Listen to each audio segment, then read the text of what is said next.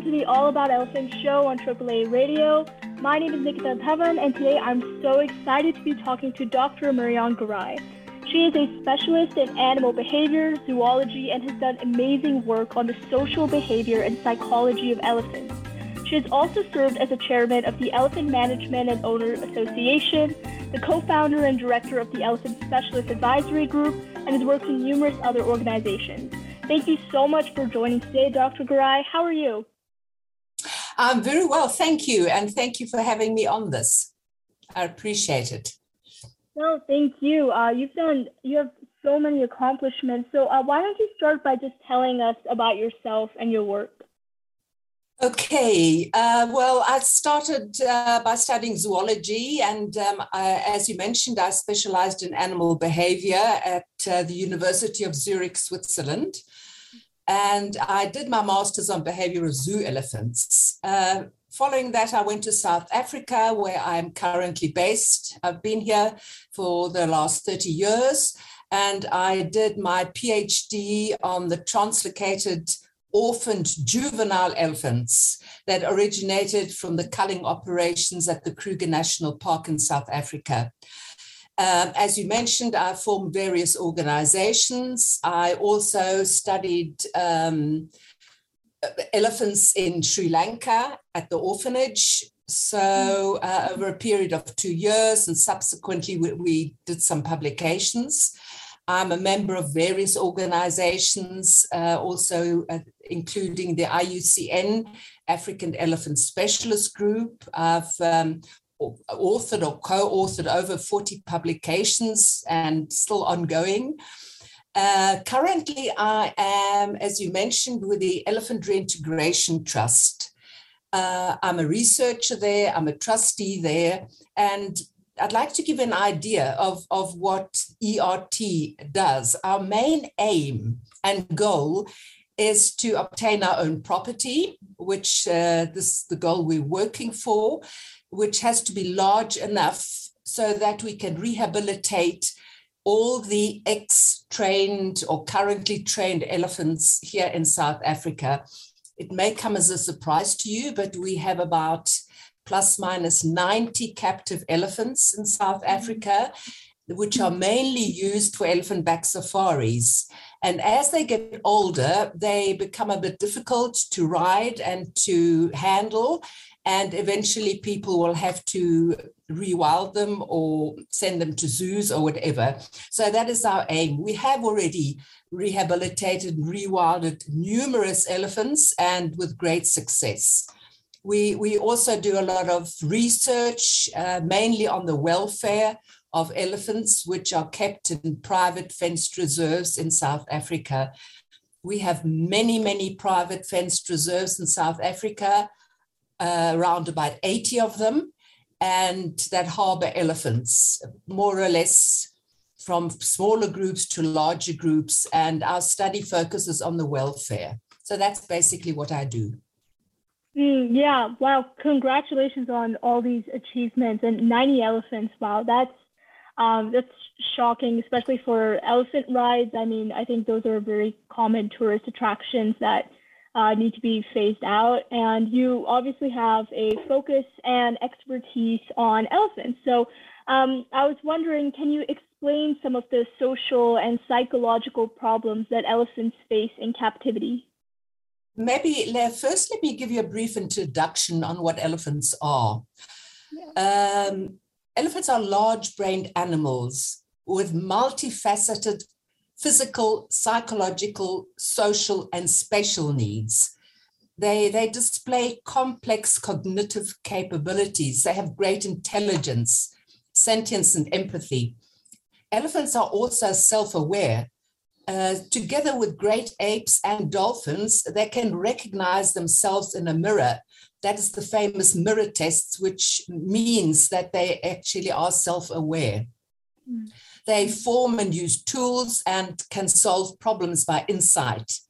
They also have a sense of death and mourn dead family members in situations where captive elephants are left alone, uh, for example, following the death of a loved family member or friend, can cause severe depression to the point that the animal can die, especially in captivity when they don't have another um, friend, family member.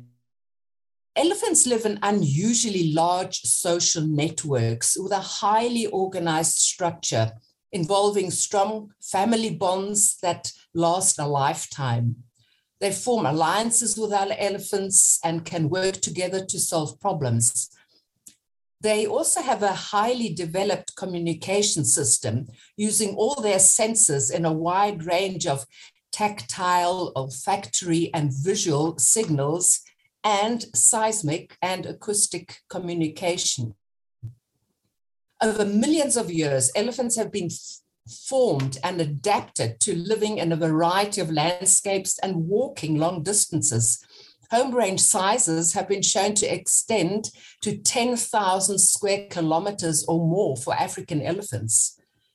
Their daily activities involve intellectual and cognitive challenges that depend on space, such as for example, locating a wide variety of food, remembering locations of water and seasonal food items, or searching for mates and avoiding potential danger. Social relationships are vital to their welfare. Keeping an elephant alone without other conspecifics is entirely alien to their nature at a fundamental level, and it's harmful to their psychological and physical health and overall welfare. Mother offspring bonds are essential for both male and female offspring and form the core of elephant society. Females stay with their natal herd and their mother for their entire lives. But it's not only female offspring for whom the mother offspring bond is essential. Male calves naturally remain with their mother and family until adolescence and separate from them only very gradually, and as they become independent from the natal family, they form relatively stable associations with other males. Uh, and they have certain friends and males that they like to associate with more often. So mm-hmm. males are not solitary. Right. Captive environments do not meet the complex physical and psychological needs the restrictions that captivity imposes on an elephant's behaviors are increasingly recognized as being deleterious to cognitive development, psychological well being, normal social development, reproduction, and health. Captive living conditions differ drastically from those for which elephants are adapted. Over millions of years, elephants have evolved to be on the move in expansive home ranges. Walking for health reasons is n- not only vital physically, but also for brain development and the entire well being of the animal. There are many health problems in captive conditions, serious health problems, and often a decreased lifespan in captive held elephants are well documented. In fact, most of them do not reach the age that they would in the wild. They have been shown to suffer, for example, just to name a few, arthritis, hernias, swelling of the knee joints due to long standing periods, or skin calluses and abscesses due to poor skin care, foot problems, such as pathological lesions in the pads and nails, split nails, abscesses, torsions, ulcerations, overgrown cuticles are common in captive held elephants because of inactivity and lack of access to natural substrate and sufficient exercise. But they are also subject to infectious diseases. A highly fatal hemorrhage disease called the endotheliotropic elephant herpes virus, or EEHV for short, occurs in both species in captivity, although currently still more in the Asian, but uh, there are already quite a few African elephants that have contacted the virus. And it's deadly. We've just mm. had two deaths of young elef- Asian elephants in Switzerland, in Zurich Zoo, due to oh. uh, this virus. Uh, TB, tuberculosis, is a pervasive problem in captive elephants and can, of course, be transmitted then back to humans. It's, it's the actual human TB that they have. Um, abnormal repetitive behaviors is something that you will find nearly in every captive zoo elephant. Uh, and it's one of the main indicators of a very poor environment. They, they are called stereotypic patterns. Uh, captive conditions where animals cannot perform their species typical behaviors causes psychological suffering. It is known that wild animals in captivity, particularly when they are chained, and I'm specifically talking about elephants now, may develop abnormal behaviors. And the stereotypic behavior is a particular problem. What, what are stereotypes, you may ask? They are repetitive, seemingly functionless actions. In elephants, they typically involve repeated rocking from side to side, swaying, head bobbing. I'm sure most listeners will, will have seen this in elephants, and it's very wrongly often been named as, oh, the elephant is dancing. No, the elephant is psychologically really sick if he does this. Mm. Uh, and it indicates, it's, it's a main indicator of poor welfare. Stereotypic behaviors are even related to life threatening health problems, including foot diseases. The causes are varied Chaining and restrictions are most often the source, but deprivation of social environment and contact have also been to shown to be dominant causes. And in fact, just a word about chaining. It is a huge issue as it causes severe psychological damage, serious health issues, and at times aggression. Or the opposite, the animal may fall into total apathy. And so, therefore, modern zoos desist from chaining elephants. And sadly, one still sees it in, in many, many zoos these days. Maybe just a word about post traumatic stress disorder. Traumatic events or adverse treatment, even, can have long lasting psychological impacts. For example, capture, translocation, early separation from the mother and family, harsh training methods, poor captive facilities, etc., will be ingrained in the brain's neural network and can manifest as post traumatic stress disorder. How can this be seen? For example, by abnormal reactions, such as sudden startled responses, or depression, or unpredictable asocial behavior, or um, for example, also hyperaggression. And there's much, much more. Just to touch on what I studied at in the orphans at the Pinnawala orphanage in Sri Lanka, those were highly traumatized orphans, and they were absolutely not capable of forming any social relationship. So uh, they, they were definitely under heavy post traumatic stress disorder. Yeah, and I think you highlight so many important points in terms of the physical, social, and mental needs of elephants. And I think what I find interesting about your work and research specifically is your focus on the psychological aspects of elephants. I feel like uh, we often become very fixated on solely the physical health of an elephant or animal I noticed that, you know, the counter from zoos to keep an elephant captive is that they're externally healthy, which, you know, firstly it's hardly the case, but we also fail to consider the mental distress captive elephants endure. Like you said, uh, they're so intelligent and complex. Uh, the mirror test that I believe uh, Happy the Elephant in New York just passed, and they're so similar to us. Uh, I think what you said about grieving over a close death um, is uh, resonates with a lot of us in the post-traumatic stress disorder. It was something um, it was new knowledge for me, and I'm sure for many of our listeners. So I think that um, mental aspect of animals should be more recognized and uh, just um, considering their captivity. And you know, you talk about these requirements for an elephant. So I was wondering how do you think these issues differ for male elephants? Do you think male and female elephants need to be viewed differently in terms of their needs and rehabilitation? Uh, first of all, males are a serious problem for zoos, and their requirements are even harder to cater for than for females because the male society differs completely to the female social unit once they have left their family groups.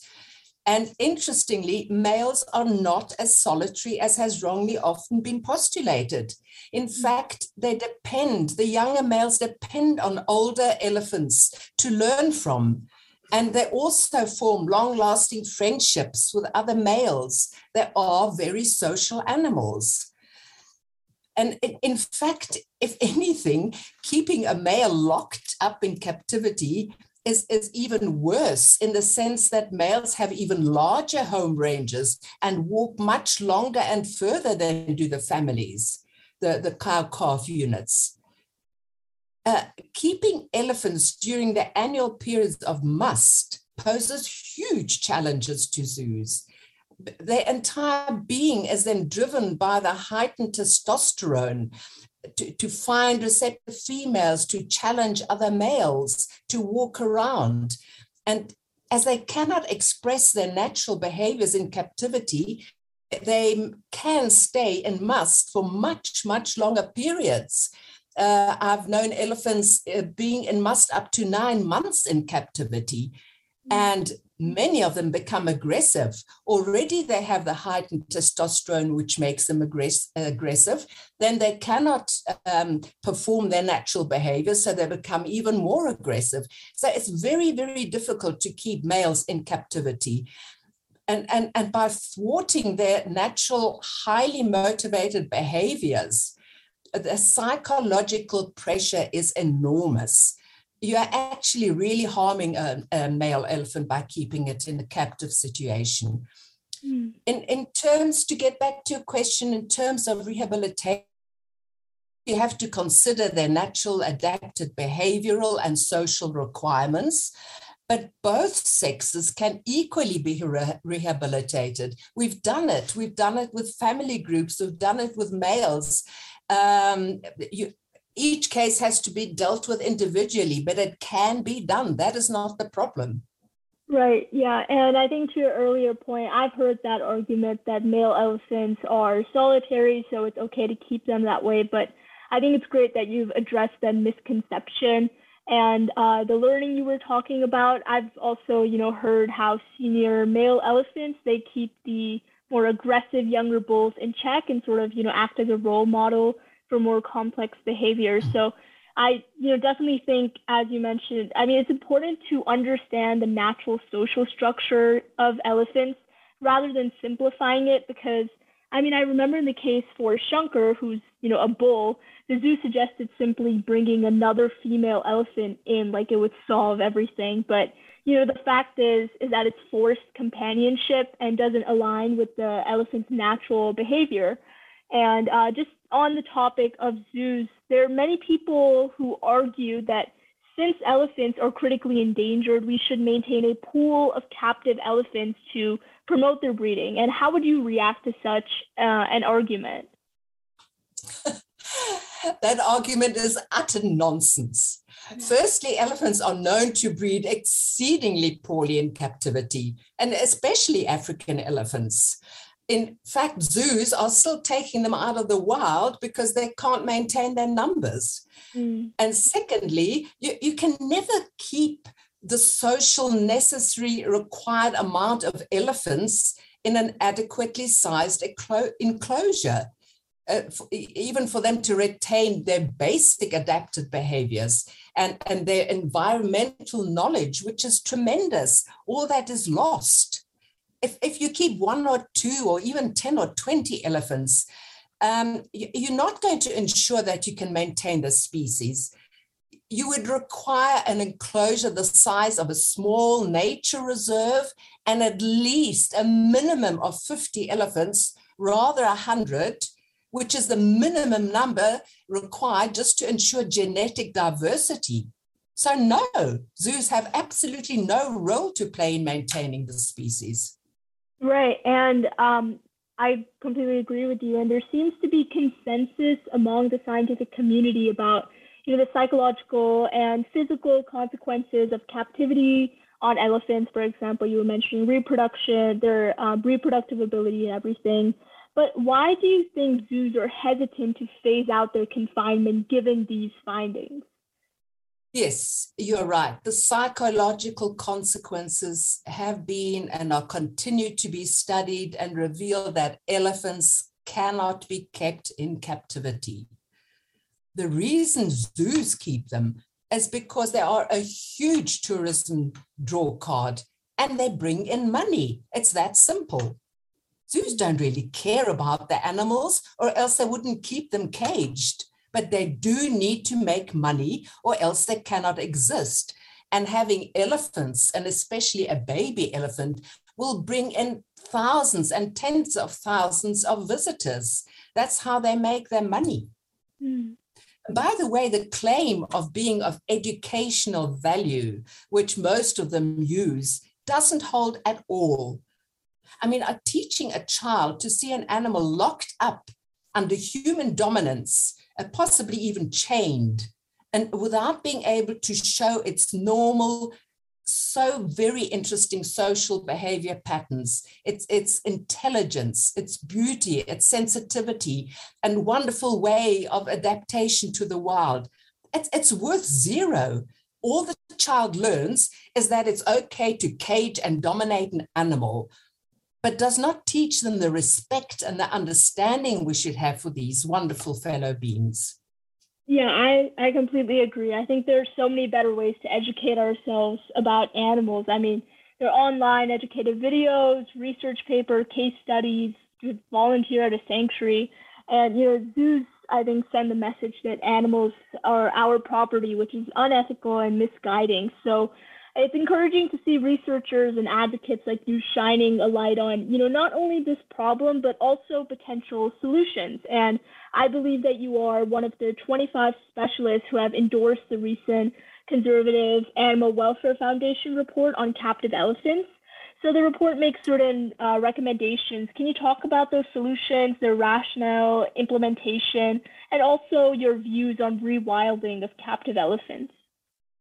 Uh, yes, the recommendations in the report are well founded and, and researched. Uh, rewilding or rehabilitation of elephants back into the wild or even a large sanctuary from, from any captive condition is in essence always possible and doable. And obviously, to my mind, the only solution for captive elephants. Of course, you must consider the differences of the species that the different habitat requirements or even social requirements between African savanna, African forest, or Asian elephants. So you cannot generalize what is required. But the main points are space, social and environmental requirements, and safety from poaching and human harassment. Those are the three important points. And as I mentioned before, each case must be viewed separately and planned accordingly.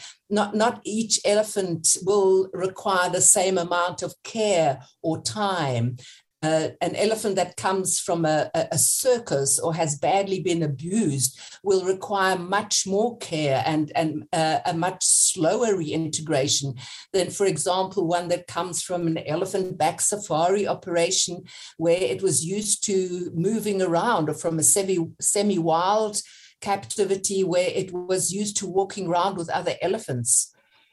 So, um, for example, in South Africa, we have successfully reintroduced many groups of elephants from ex captivity back to free range. And even Asian elephants have successfully been taken out of horrific captive conditions. You mentioned Shankar earlier on, and, and brought into semi wild conditions, such as, for example, a sanctuary where they can at least roam freely and be with other elephants and socialize. And, and very, very important, exercise freedom of choice. That is something which is always uh, neglected in captivity. A captive elephant has got no choice, no freedom of choice. And that is psychologically a very, very important aspect. The, secret behind reintegration is not that it can or can't be done, but it, how it is done. Mm. Each individual will require, as I mentioned, more or less time. And it, it may even take years, it doesn't matter. But it just must be done professionally by experienced staff Otherwise, of course, it can end in tragedy. You cannot just take an elephant out of a circus or zoo and, and, and throw him into the wild. Uh, it'll be tragic for, for, for the elephant and for it might even get aggressive towards human. So it has to be done by professionals, but it can be done.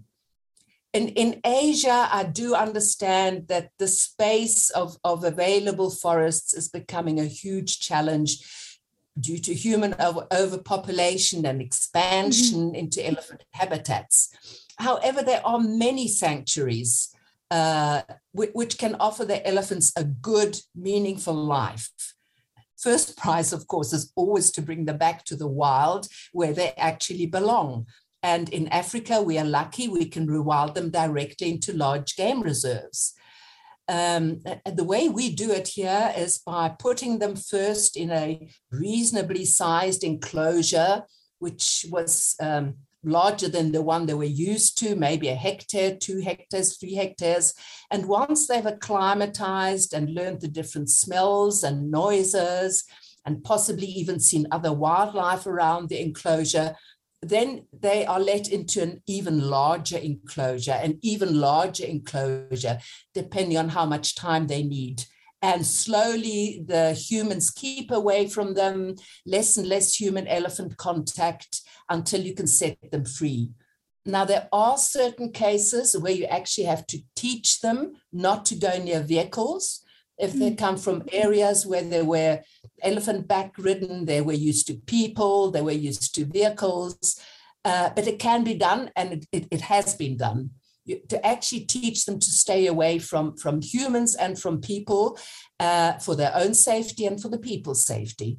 So there is absolutely no excuse for keeping an elephant captive.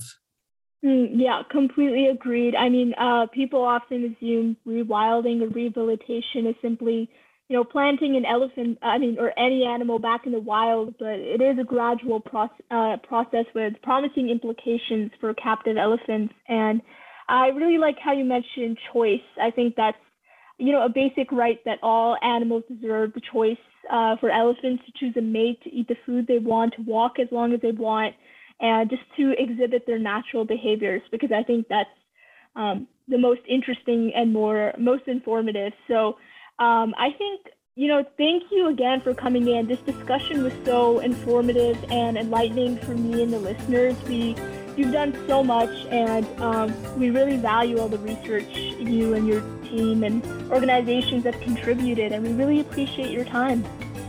It's been a great pleasure and thank you again for having me on. And good luck with your work further. I think it's great what you're doing. Thank you. Thank you so much.